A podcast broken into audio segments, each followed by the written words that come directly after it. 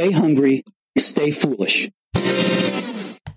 We have got such an amazing episode for you today, restoring the soul of business with Rishad Tobaccowala. And before I start into that magnificent episode, I want to thank our sponsor, Zai. Zai is boldly transforming the future of financial services with a suite of embedded finance products, empowering businesses to manage multiple payment workflows and move funds with ease. You can check out Zai at hellozai.com want to remind you that it is such a pleasure to bring you this content every single week. I hope that you leave with more clarity and more inspiration than ever before every time you experience one of the shows. Today's episode is an absolute cracker, an absolute pleasure to talk to this gentleman. Here comes the intro. Time is all we have. So, why should you allocate any time to today's episode and indeed to our guest's book? Because he hopes it will leave you seeing, thinking, and feeling differently about how to grow and remain relevant in these transformative times. How to grow yourself, those around you, grow your practice, your passion, or your company. How to remain relevant by understanding what it takes to sense and thrive in a world of rapid technological, demographic, and global upheaval. This book recognizes that while our world is increasingly filled with digital silicon based computing objects, it is populated by people who remain analog, carbon based, feeling creatures. People like you, and people like me, and people like the author of Restoring the Soul of Business, Staying Human in the Age of Data, Rishad Tobaccowala. Welcome to the show. Thank you very much. Thank you for having me and for that great introduction. Hopefully, we will live up to it. I thoroughly, thoroughly enjoyed the book, and we're under limited time pressure. As you talk about, you manage your time very, very well. And I'm going to do that the same today. I'll try and get as much value into the hour we have together as possible, Rishad, to share with our audience. And it's such a timely book, so prophetic in many, many ways of when it came out. So let's give some context first because you've had a remarkable career. You've had an unusual career in that you've stayed in the same company for four decades, but you are an exemplar of reinvention. You've reinvented yourself time and time again. And I thought we'd give context for A, how you've done that, but B, what this book is about before we dive into some particular details. Absolutely.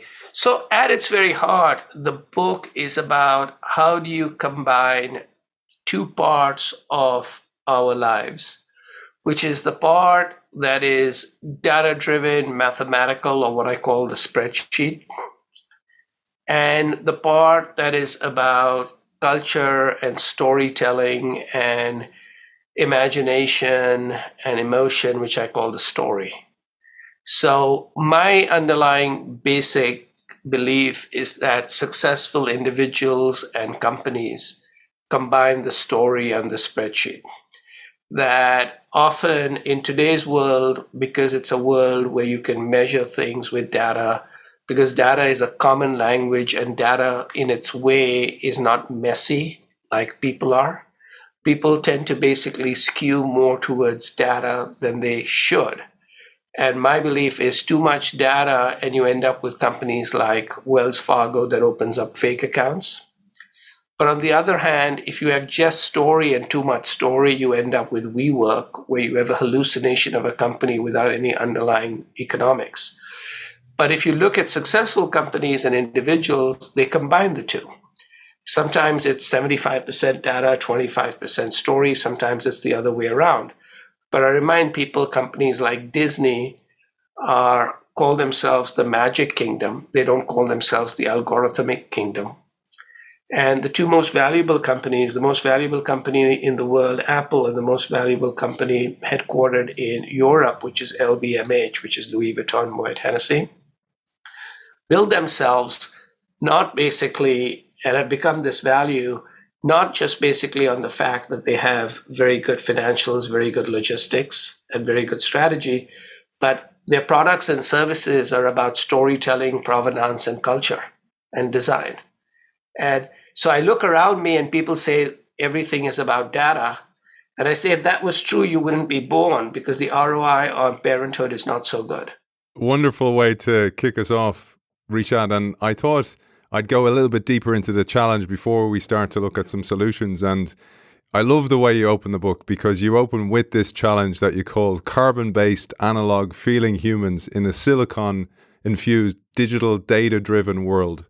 And you start by saying the same data driven technologies giving rise to such wealth and opportunity were increasingly being leveraged in harmful ways, leading to the breakdown of trust, increased polarization, and rising inequality. Our wealth and success and the sweet siren call of optimizing numbers has led us to overlook the collateral damage of forgetting or neglecting to consider the human side of the equation. And you touched on it there, but I'd love to deep, dig deeper into this because we've all felt this, particularly during the pandemic. We've seen that many leaders can talk a good game when things are going well. And as the saying goes, any turkey can fly in a storm. You can do you can do that when things are going well, but when it came to the crunch, many people saw the truth behind their leaders and they showed their true colors when the going got tough. And this is one of the reasons we're seeing this great resignation. I'd love your thoughts on that. You're absolutely correct. So I had sensed, and you know, one of the reasons the book, which did very well when it came out and continues to sell extraordinarily well, and as I mentioned, it's being like reprinted, was because it was both prescient and it turned out to be interrogated and proven to be correct post COVID. So in the book, I was thinking about what would happen when people had to work primarily from home. And this wasn't because of COVID, but because this was because of technology, knowing where technology was going. When you think about where we were in, you know, January or February of 2020, we still worked like it was 1980. The offices still operated like it was 40 years ago, which made no sense. But inherently, I also began to recognize that the underlying siren call, as you say, of data had led management to actually manage by numbers versus manage by philosophy, managed by, by people. And that came to crunch at COVID, where the same company that talked about how important people were immediately dropped as many people as they possibly could.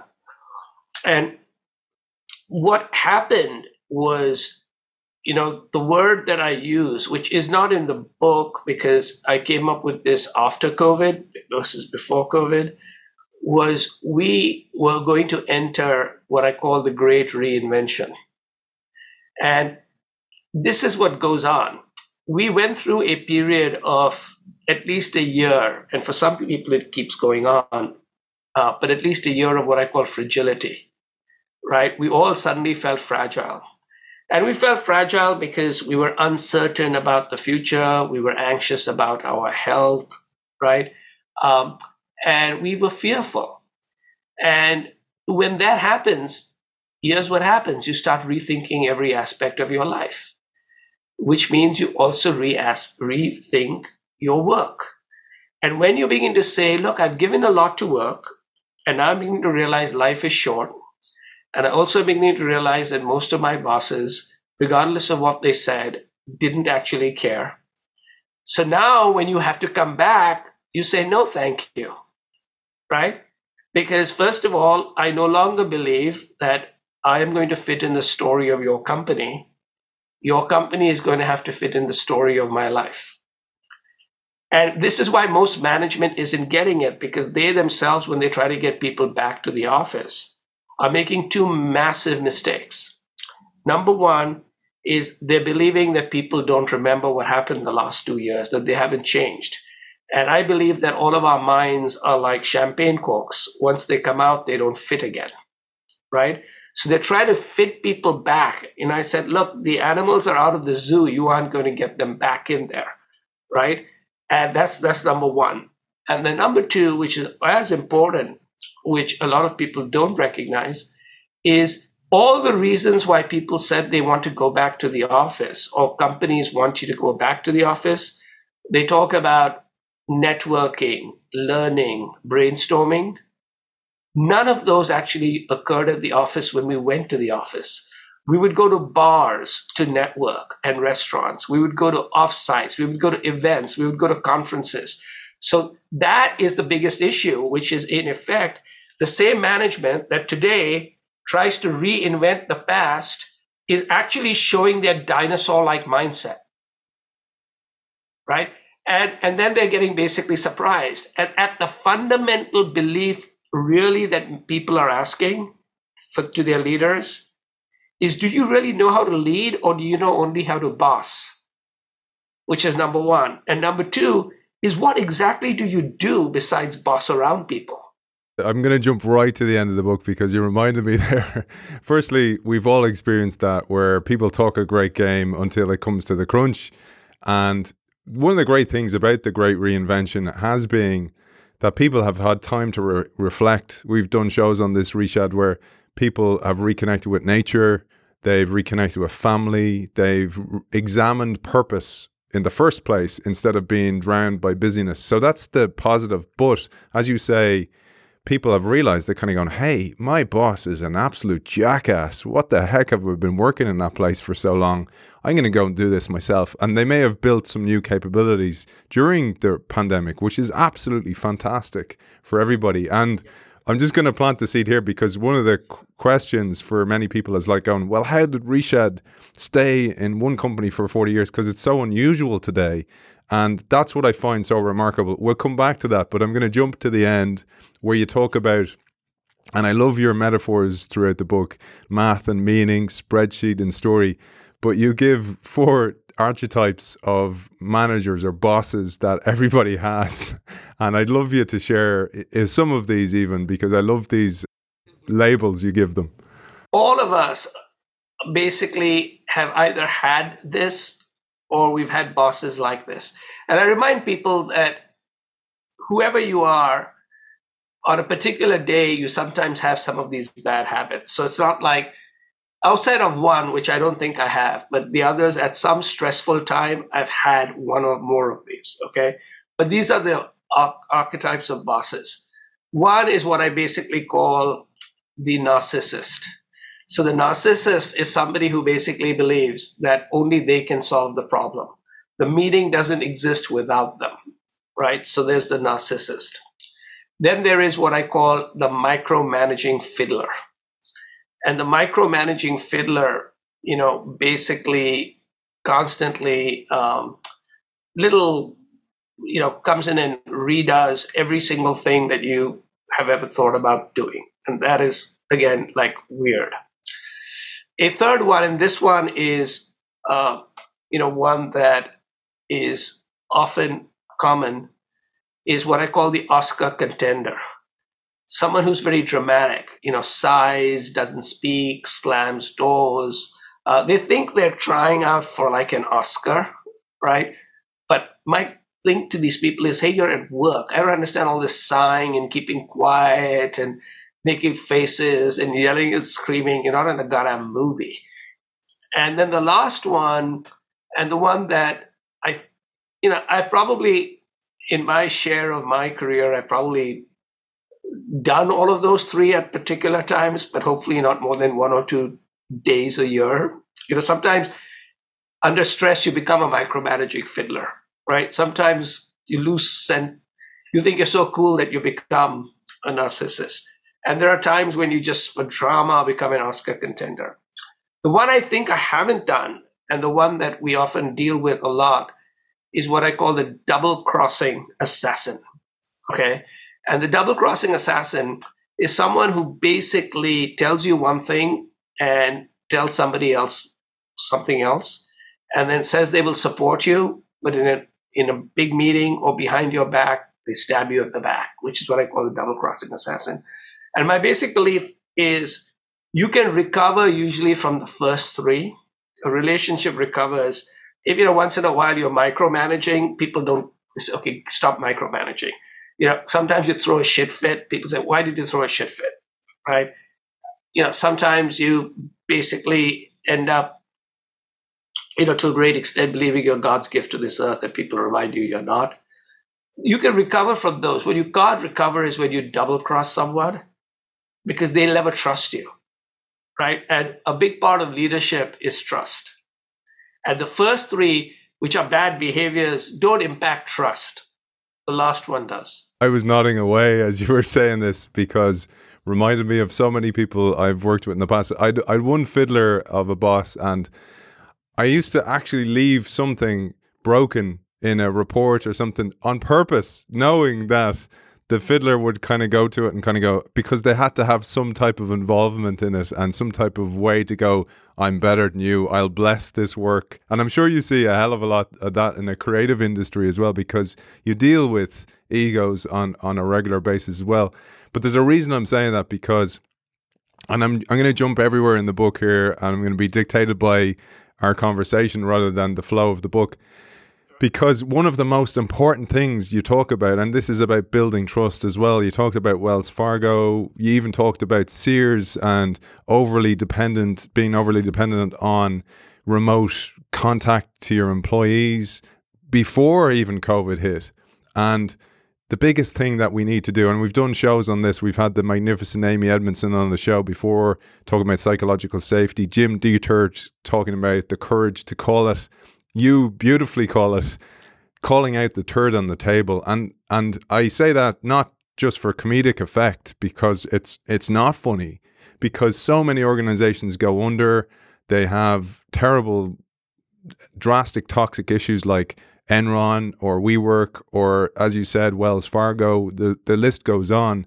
But even so knowing that the iceberg of an organization is melting that the business model is going under and people are fearful about calling out the turd on the table. And as you say as well, sometimes they think the turd is a brownie or they want to think it because of magical thinking. Yes. So, what is basically happening is what I understood is over my 40 year career, I began to realize that the best leaders and the best companies tended to beat themselves right? They were not beaten. They decided to commit suicide. That's what they decided to do. And I basically began to ask, like, what made them commit suicide or harm themselves? Sometimes they didn't die as companies, but they declined significantly. And I eventually understood that there were two reasons. The first reason and the second reason were connected and reason number one is because they became incestuous. And by incestuous basically means they started talking to themselves and they looked internally. The second is because they began to have a culture that was fear filled. So they, you know, it's, it's sort of if any country that has the word democratic in its name is not democratic. Okay. So whenever you says the great democratic republic or something, it's not a country. So similarly, when people say, you know, we are a fear-free culture, and they keep saying it, and I say, okay, that probably means it's a fear-filled culture. Why do you have to keep talking about it? And and what was common was the fear and the incestuousness was led by leadership, right? That the leaders of the company began to sit around with each other, look inside, and basically say any outside thinking or outside perspective was considered to be not philosophically aligned with the dear leader or leaders. And you began to see it in both the WeWork and other, you know, like WeWork was a big fat hallucination, right? Uh, and it so trapped people that even people who were very smart, like Masayoshi Son of SoftBank, got taken into this. Because this is a group of people who start to believe that their flatulence smells like Chanel 5. Okay? And, and, and nobody tells them, hey, listen, it's a goddamn messy, smelly fart. It ain't perfume from Paris. So that's number one. But the other is because of the incestuousness, they also began to not see that the greatest opportunities and threats to any company, and I would say to almost any individual, comes from outside where they're looking. It tends to come from two places below them and not above them, and outside and not inside the category. So, what do I mean by below and not above? IBM did not see Microsoft because Microsoft had this crazy, dirty thing called MS DOS And IBM basically thought it was about hardware versus software. Microsoft did not really grab and embrace the web and did not understand the power of search, which allowed Google to come to be. Right? So this is like the line I say the future does not come from the heavens. We keep looking up and it comes from the bottom. The other is it comes from outside and not inside. And if you think about General Motors and Toyota and Ford, for years they kept looking at each other and benchmarking against each other, going to the same auto shows in Frankfurt and Detroit and partnering with the same supply chains and thinking they were so cool. And what came to disrupt their business were Uber and Tesla from outside what they were looking at. And you see this again and again. You know, Nokia and Sony disrupted by the stupid computer company that introduced a phone without a keyboard what's that all about? Right. And that is why I think I always ask people can you tell me who in your organization is your chief dirt slayer? Can you tell me who in your organization comes in and basically tells management that you're full of shit? If you've got nobody in your organization, then, then you possibly are full of shit. But if you've got people constantly coming around saying this is shit, that is shit, sometimes they're wrong, often they're wrong, but when you find it, you flush the thing out of the system. It's so important that that role, and we talk about this regularly on the show, Rishad, that those people are gainsayers when their intention is correct. And you experienced this yourself with a colleague who told you back in 1983, by the way. So just to show, because it was borderline racist what he what he said to you, but you looked at the intention behind it and went, wait a second, what, what's the What's the source of this intention, which is really important? And I use that today in a different way. So the story was very simple. I, I was doing very well. I had great reviews, but my boss's boss took me into a meeting and said, You won't succeed in the long run.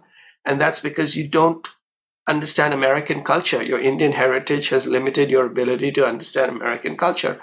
And you know, I could have taken it as okay, the guy doesn't like short brown Indians, but what he was basically saying is you've got massive potential but you have a weakness. You're working in America.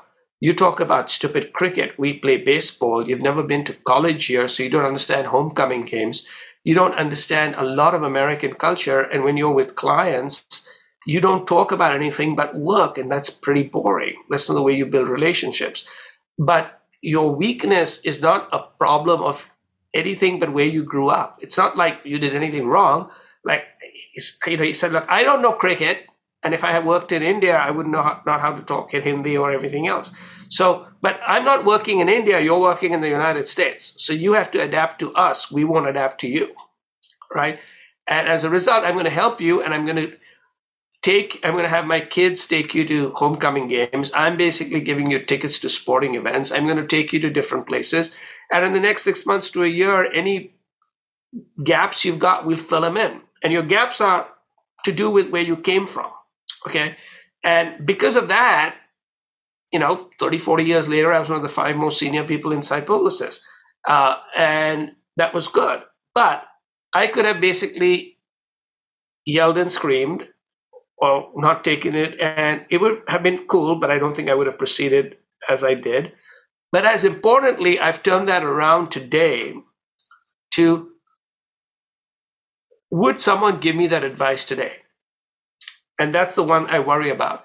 And the reason that story is still so valid is a lot of people, both of color and women, have come to me on reading that story and says, you know, it's so good that somebody told you that because it was very clear that their intention was not racist. The intention was not to make you feel short or whatever it was, right?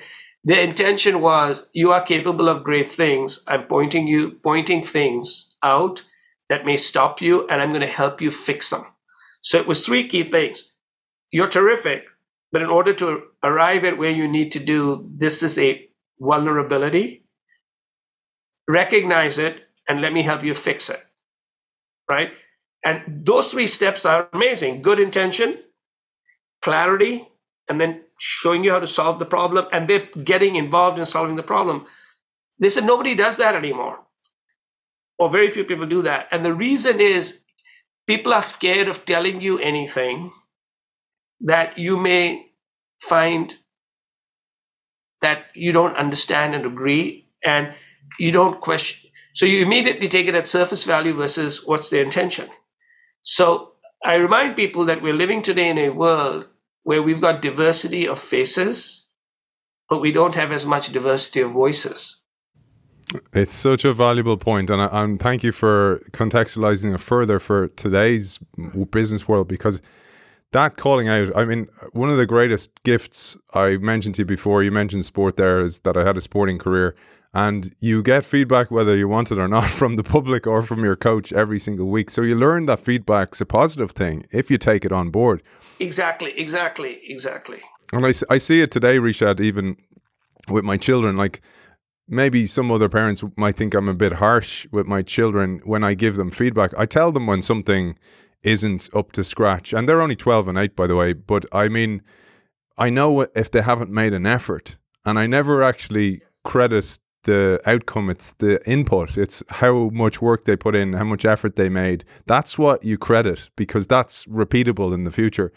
But I, I wanted to take that and go, now apply that to organizations and calling things out. What's called a gainsayer is is what that gentleman did for you, not a naysayer. So he's not going around calling turds out all over the place. It's actually going, these are specific. Now I wanted to bring it to life a little bit more because again, you've had a magnificent career. You've started companies within Publicis. You've been responsible at the moment. Digital, you started the whole digital revolution. It's half the company's revenue, if not more, today. And you started that along with a lady called Jane Zenity. And I thought that that was so interesting for multiple reasons. For the audience of our show, Rishad, including me, many of us have known the future, tried to articulate it, and been like Cassandra's the Greek tragedy of Cassandra, it's just been like gobbledygook to people, or else they don't want to hear it, or else, like you said there, you're considered a naysayer, or else they try and apply math to what your meaning is and they you cannot marry those two things in a very articulate way when you're talking about the future you did it and many people will be wondering how did you do this and the secret i presume is in some way in meaning and story over spreadsheet and math? Yes. So the, the, the way the, the, way I did it and, and, the way I suggest to people, everybody has a different way of doing it, but there are some ingredients. So every that you should look at. So if you want to cook up this thing, there are some ingredients. How you decide to combine these ingredients is based on your personality, the situation. But there are four or five ingredients that I would ask people, and you need to use at least two or three of these, and you can decide how much of them you use. But the first one is this which is whatever you do, you gotta basically, whatever you're selling has to benefit the person you're trying to convince versus only benefit you or the company. Okay? What I try to remind people is there is nothing like the company, there are just people. And when you basically come up with something that benefits the supposed company, which does not exist because it's only people. And it benefits you, but it doesn't necessarily benefit the person who you want to get approval from. It's not going to happen. Okay. So, what you have to basically say is this is why this change is good for you. This is how this will make you, your division, whatever, better. If I succeed, right? Not only will the company succeed, but you will succeed. What often people do is they say, You suck. I have the new way forward. Give me the money to show you the new way forward. So you've already done three things. One is you've told me I suck, which I don't want to be told. Second is I know the way forward, which puts me backward. Give me the money, I'll control it, right? What I basically say is I think this is extremely important for the company the company is you and me and the dog named Boo, right? Can you help me get to the future? Here are how we can do things. You have the funds. We will figure out how to work it, and I'll work with you. But so what I basically would do is I would give final control to the person who I was trying to get approval from. And it wasn't like a trick. It was like, I can't do this without you because if I can get you on board, we can navigate this properly.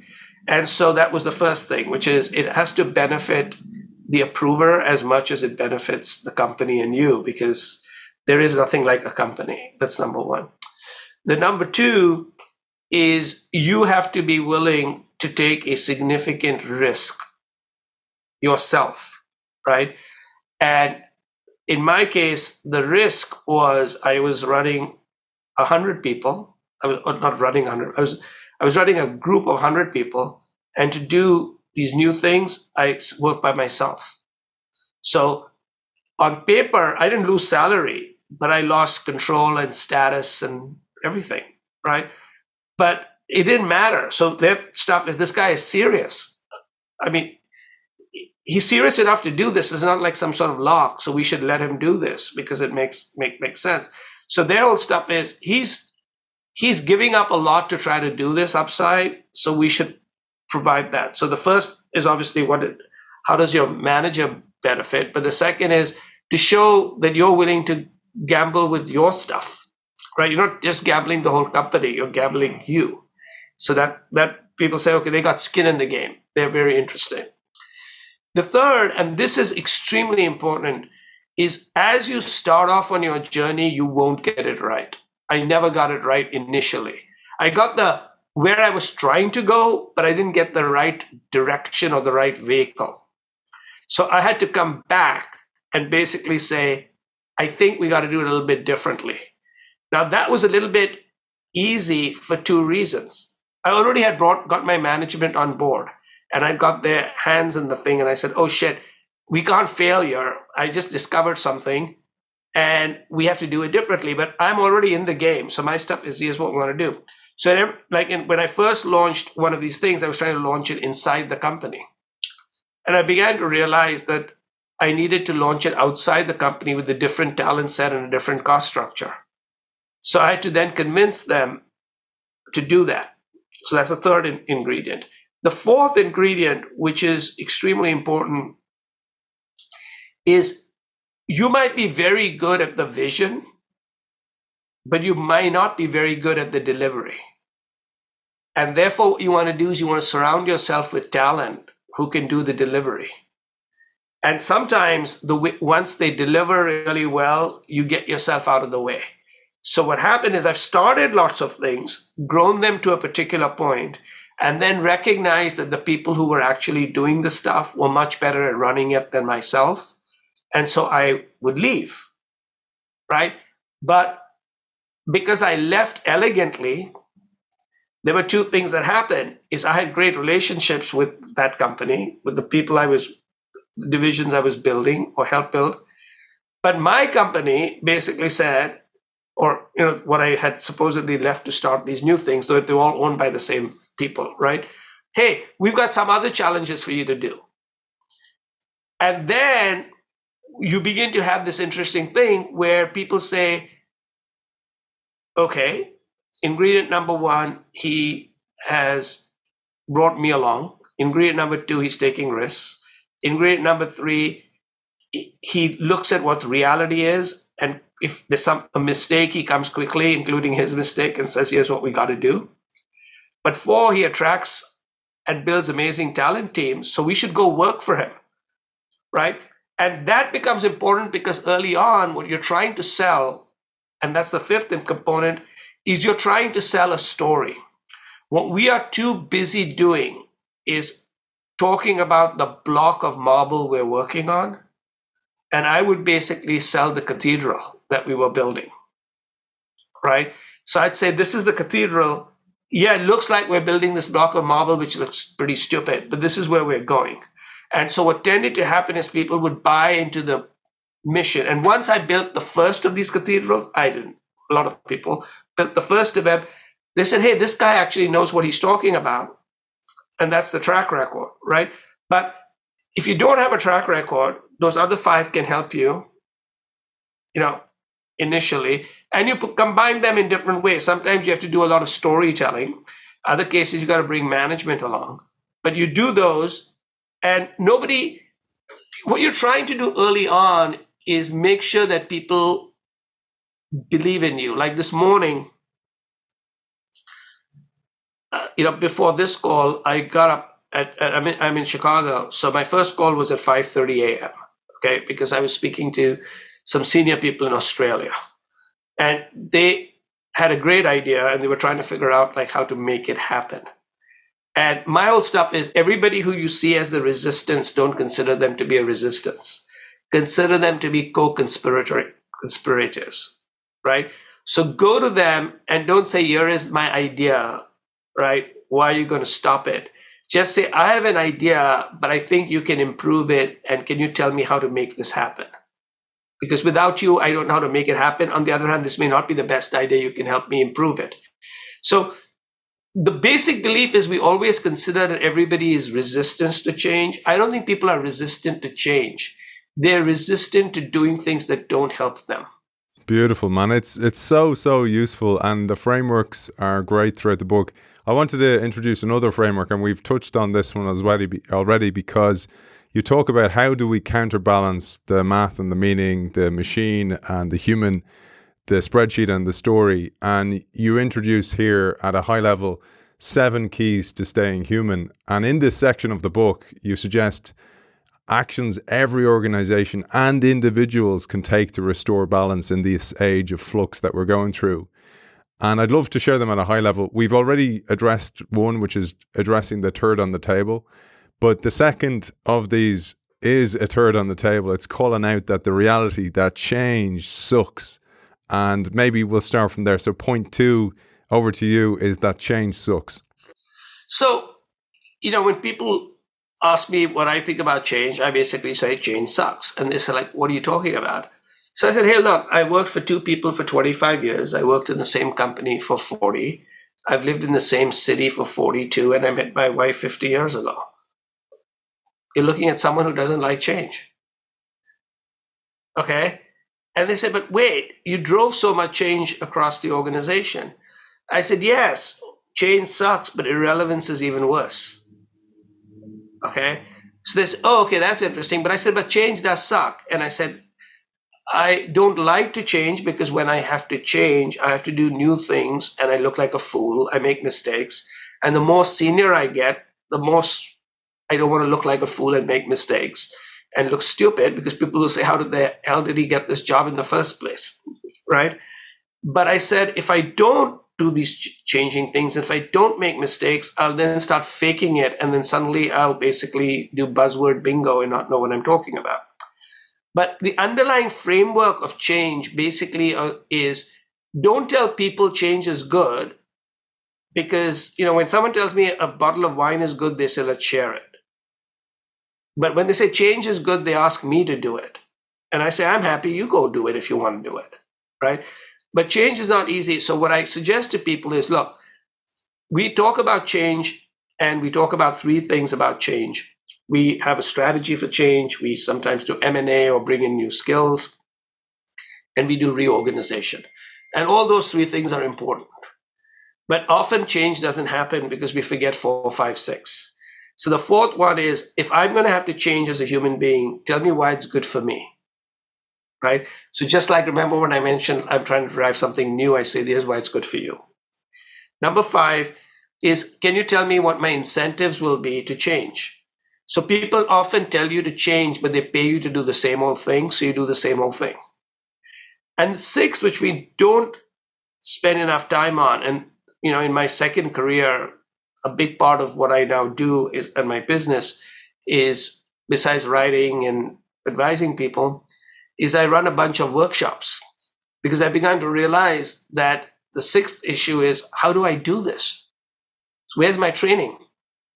Right? And over years, most companies have stopped investing in training.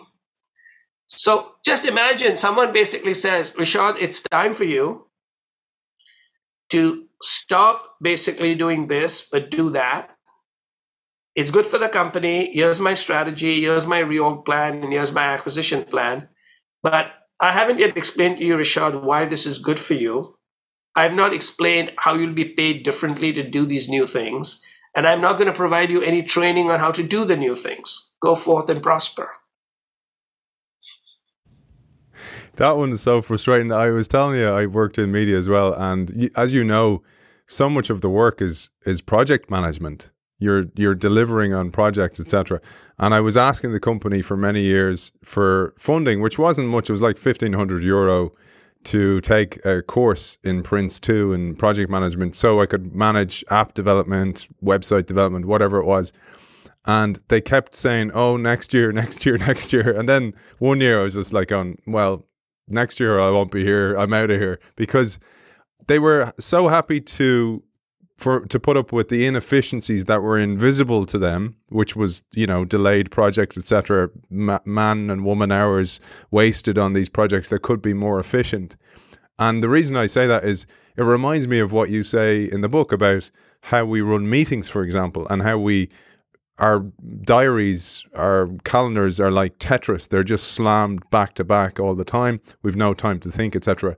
But ironically, for many people, I said it in the introduction, you suggest more meetings, but with the caveat more meaningful meetings, and you suggest ways we can both categorize those meetings and name them. And I thought that was so useful because I might go, What type of meeting is this going to be, Rishad? You tell me, and I know what I'm in store for. I'd love you to share this.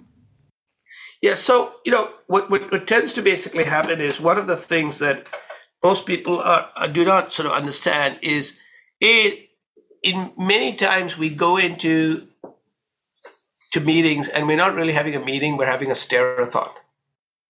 So we're basically looking at a screen either a big screen or a screen in front of us or a screen that we're balancing like in our on like a desktop kind of thing.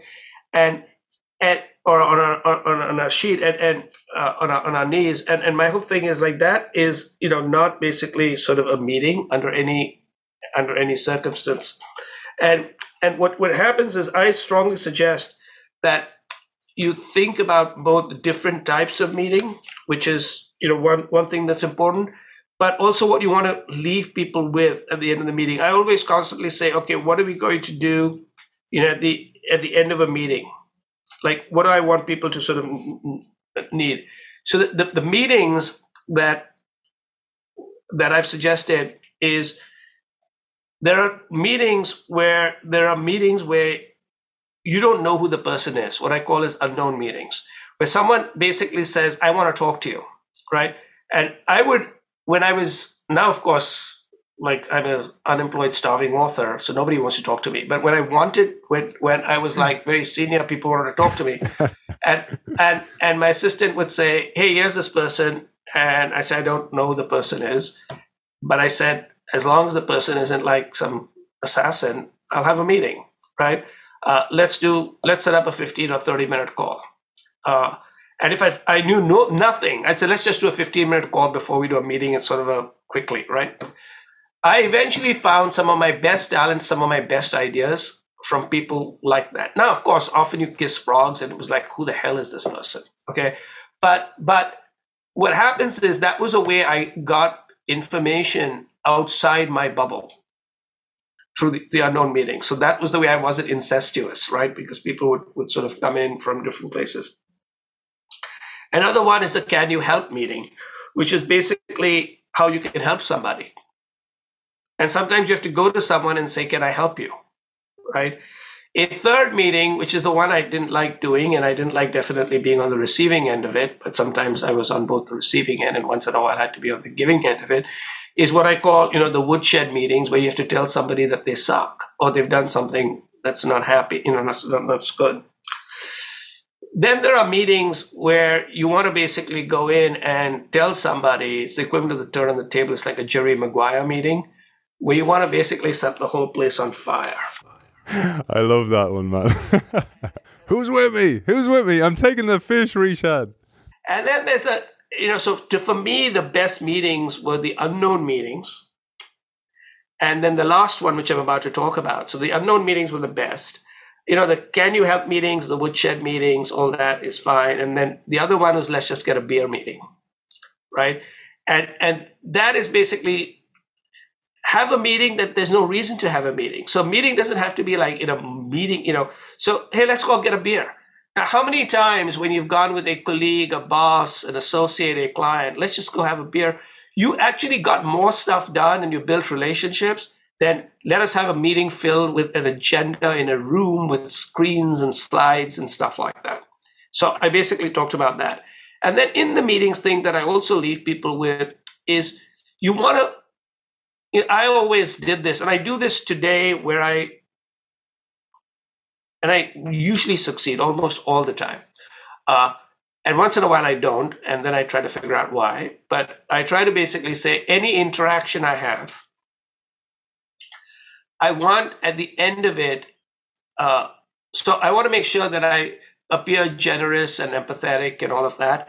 But at the end of it, it isn't about how I appear and what I do. It's like, what does the person take away? Right? And so I want people at the end of a meeting with me to basically be able to take away three things. Number one is I want them to basically have new clarity about something. So this is as you began. I'd like people to see, think, and feel differently. But see, think, and feel differently, not just, okay, I felt, I saw, felt, and thought differently.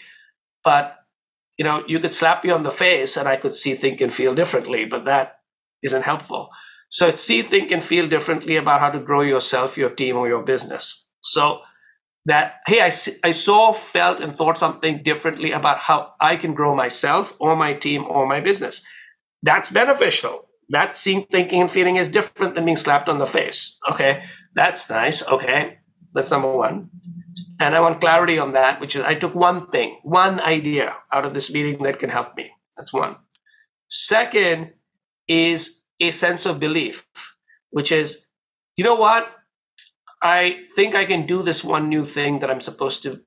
I, I learned something, but I also believe I know how to do it, how I can do it. And third is to come out of the meeting with a higher level of energy than when you went into the meeting. So the whole idea is I left a meeting with clarity, I left a meeting with belief in myself, and I left a meeting with energy. Now, what happens is when you come out of a meeting like that, right, you feel really cool. But guess what? You think I'm really cool, right? Because imagine someone comes to a meeting and they have, I learned something, I feel better about myself, and I feel more energized. You can't then say, okay, that guy sucked. Okay. Uh, and and so that's so my thing is always on outcomes. So the way I do it is through this combination of generosity and empathy and all of that kind of stuff and you know knowledge sharing and stuff. But that's all fine. I'm constantly reminding myself because there are too many times when you go in and you know management will come into a room and collapse the mood of the room.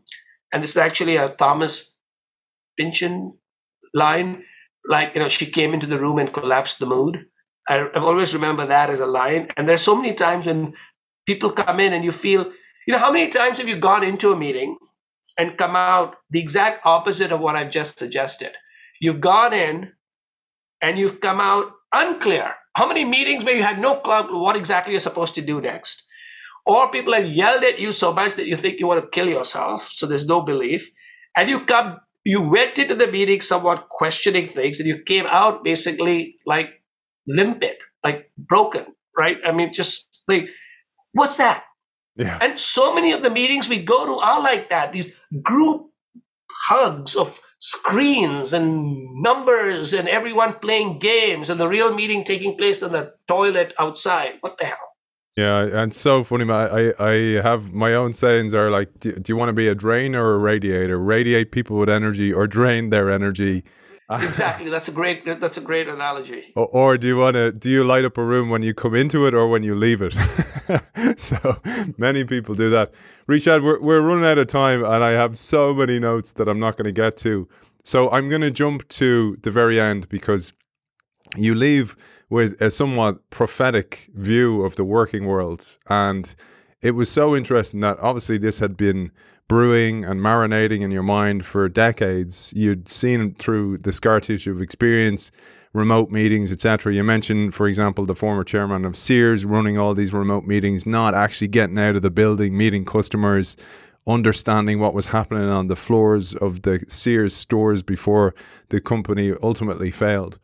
But I'd love to to share how we generate soul for the machine aged because the first thing you prophetically address is the future of the workplace and you emphasize the importance of community saying in today's distributed workplace where we interact across screens with machines that spew data that is collated and compiled by computers, how do we maintain, maintain a sense of community? If people don't gather regularly around the water cooler or in the coffee room, if they don't eat lunch together, if they don't gather after meetings to dissect and discuss what took place, if they are 50% less physically present in the office than, than 10 years ago, bear in mind this is before the pandemic, then how can we create work communities? I thought that was such a massive question, but one that you addressed and has become even more important today. So, you know, one of the, the, the, the, there's the chapter that I, so people basically said, okay, so you wrote this book after COVID. And I said, no, my book came out well, the last time I touched my book was in September, and so COVID, the earliest one could figure out that something was happening with COVID was November of 2019. If you were happened to be in Wuhan, uh, right? So, Where were and, you? Where were you around that time? Right, right. And, and I've been. And by the way, I haven't been to Wuhan recently, but I've been to Wuhan three times because it's like the Chicago of of China, in both where it is and and, and things like that. But um, so I basically have a chapter, which is chapter two, called "Managing the Dark Side of Bright Screens." Okay, which was which was th- which was this particular sort of th- this chapter, and and one of the things I basically have talked about is what are some of the ways that you can use both in person as well as technology uh, to do that. And so my belief is, look, personal interaction is an important part of building community. But not everyone can build personal interaction. And in fact, we've built organizations all over the world where most employees of Accenture and IBM now are in India. So when people say everyone's got to be at IBM headquarters, I said most of your employees are not in your headquarters anyway. So what are you talking about? So part of it is a lot of what I mentioned in the book, like how to have meetings. These can be done, by the way, across screens as well as it can be done. You know, uh, I have done these for years. You can do this across screens. So what we're trying to do is we're trying to combine the best of the virtual world and the best of the physical world, and both of those make the real world, right? How do you combine the two? And what you're looking at is not necessarily the office, but you're looking at in-person interactions. And the reality of it is, if you have very valuable in-personal interactions, even for 10 to 20% of all the time, it can be better than working 100% in an office with headphones on your head. And there are companies like Automattic where the employees get together one week a quarter for the entire week in a different location of their choice, uh, is one way. I also basically say, you know, you remember things and you learn things into two moments.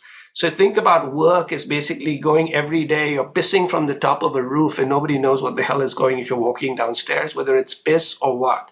But if you take a shit from a roof, people downstairs know what exactly happened, okay, when it went on one of them. And so what happens is take what you're trying to do and make them into meaningful things. Don't just get people back into the office. Program when they come back into the office what's happening. Because the whole idea of, you know, you're bringing people back for personal interaction, for collaboration, for learning, for creativity, for training. Do those things, but don't basically say just come back to the office three days a week. For what? Right? And, and so those are some of the things that I've basically suggested, which are helpful. And you know, post and one of the things that you probably are aware of is after just to learn new things, you know, post COVID, I saw a free thought letter. It's a, a, a, every Sunday I write It's called, and it's called "The Future Does Not Fit in the Containers of the Past," and it's free, and it's at rishad.substack.com. And I write, in fact, I wrote about return to the office a week ago, which has been read by hundred thousand people, right? Because I said, here's what we're really trying to do: we're trying to combine yesterday and today, or tomorrow, in ways that benefit. And I'm all for in-person interaction. I'm also in person for all that benefits the technology is bringing us. But how do you marry the human? And it always comes down to this entire thing, which is I can have you in person and behave like almost everything I can basically do in person, I can do over the, you know, over this. But in, in over over the screen. But if also once in a while we go have a beer together, it makes everything better. Right? So the whole idea basically is it's not getting together in person to get together in person. It's getting together in person in order to build relationships and make the times when you're not together in person work even better. So that's the way I've kept it. Rishad.substack.com is where you'll find Rishad's newsletter. Also, the book is a magnificent read. Rishad, uh, all that remains for me to say is thank you for leaving us with clarity and leaving with energy as well, leaving us pumped up for the day. Author of Restoring the Soul of Business, Staying Human in the Age of Data, Rishad Tobaccowala. Thank you for joining us. Thank you very much for having me on your show and for being such a supporter. And I want to thank our sponsor, Zai, boldly transforming the future of financial services with a suite of embedded finance products and services empowering businesses to manage multiple payment workflows and move funds with ease. Check out Zai at hellozai.com. And I'll see you next week.